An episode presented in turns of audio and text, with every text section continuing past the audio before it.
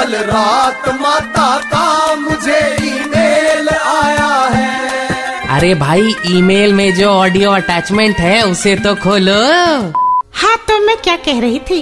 आज मार्च महीने के दूसरे बुधवार को नो स्मोकिंग डे के रूप में मनाया जाता है। Smoking is injurious to health I know माता, सुना है धूमपान करने वालों के फेफड़े को निचोड़ने पर उसमें से सिर्फ़ कचरा ही निकलेगा? इज़ इट ट्रू अरे Wangdu it is hundred percent true रे। वैसे आजकल हवा इतनी प्रदूषित हो चुकी है कि नॉन स्मोकर्स के फेफड़े निचोड़ने पर भी कोई सोडा शिकंजी नहीं निकलेगा।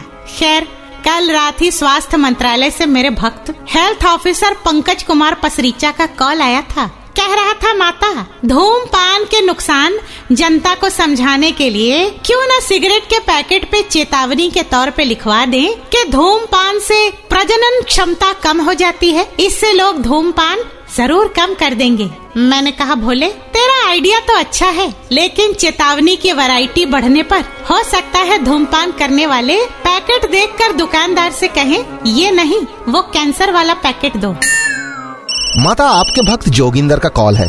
इनके घर में मच्छर भगाने वाली मॉस्क्वीटो रिपेलेंट खत्म हो गया है। क्या सिगरेट जलाने से मच्छर भागेंगे? आखिर सिगरेट भी तो जानलेवा होती है। इससे कह दे, ज़्यादा लॉजिक की उल्टियाँ ना करे। इंसान का खून चूसने वाले मच्छरों को डायरेक्ट सिगरेट की आदत पड़ गई तो अगली बार इसे प्रदूषित फेफड़े वाले मच्छर काटेंगे।